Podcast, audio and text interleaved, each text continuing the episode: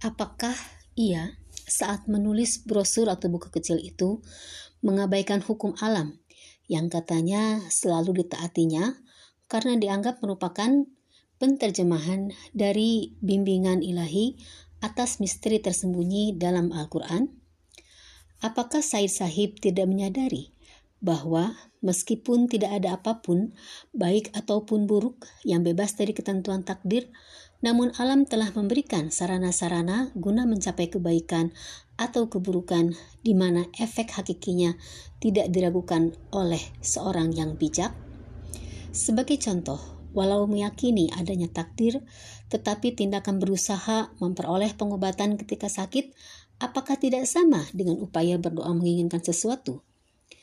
Apakah Said Sahib akan mengatakan juga bahwa ilmu kedokteran tidak ada dasarnya dan semua pengobatan tidak ada artinya? Jika ia berkeyakinan akan hal takdir, tetapi ia masih mempercayai kalau pengorbanan tetap masih ada gunanya, lalu mengapa ia mengadakan perbedaan di antara kaidah ini dengan kaidah lainnya yang sejajar? Apakah ia meyakini bahwa Tuhan yang memiliki kekuasaan untuk membekali fitrat beberapa obat-obatan guna menyembuhkan penyakit dalam satu dosis atau adanya racun yang seketika bisa memindahkan nyawa manusia dari dunia ini, lalu dia juga mengabaikan dan menelantarkan permohonan doa dari para hamba pilihannya yang diajukan secara tekun dan tulus?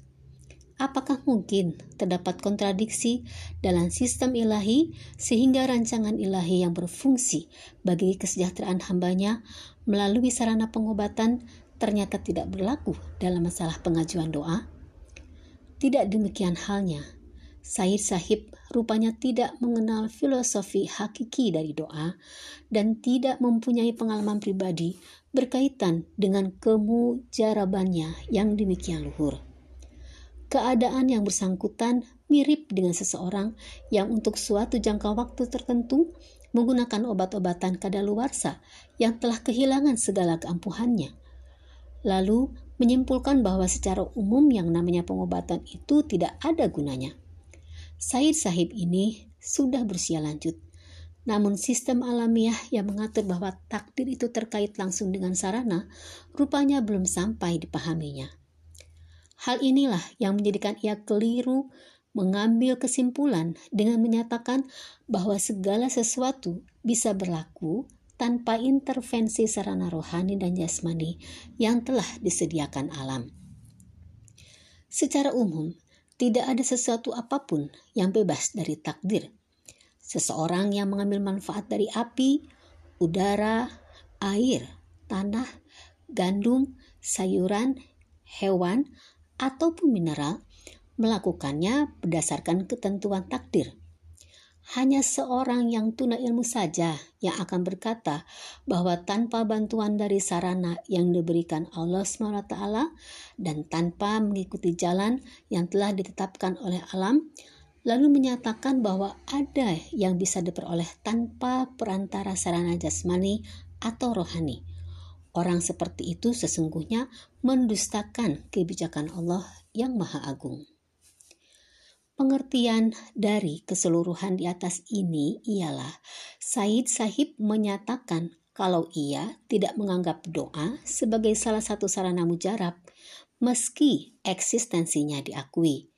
Dalam hal ini, sebenarnya ia telah melampaui batas.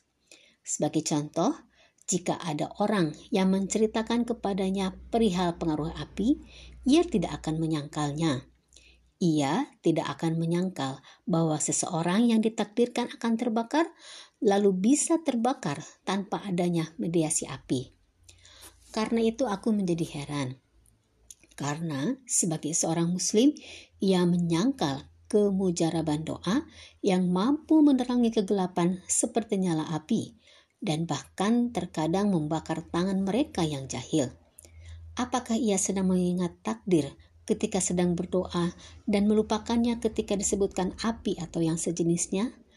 Apakah bukan takdir yang sama yang mencakup keduanya? Sesungguhnya ia tidak menyadari pengaruh dari doa dan tidak mempunyai pengalaman pribadi berkenaan dengan itu. Begitu pula, ia tidak beruntung bisa memiliki kedekatan dengan mereka yang memiliki pengalaman demikian. Thank you.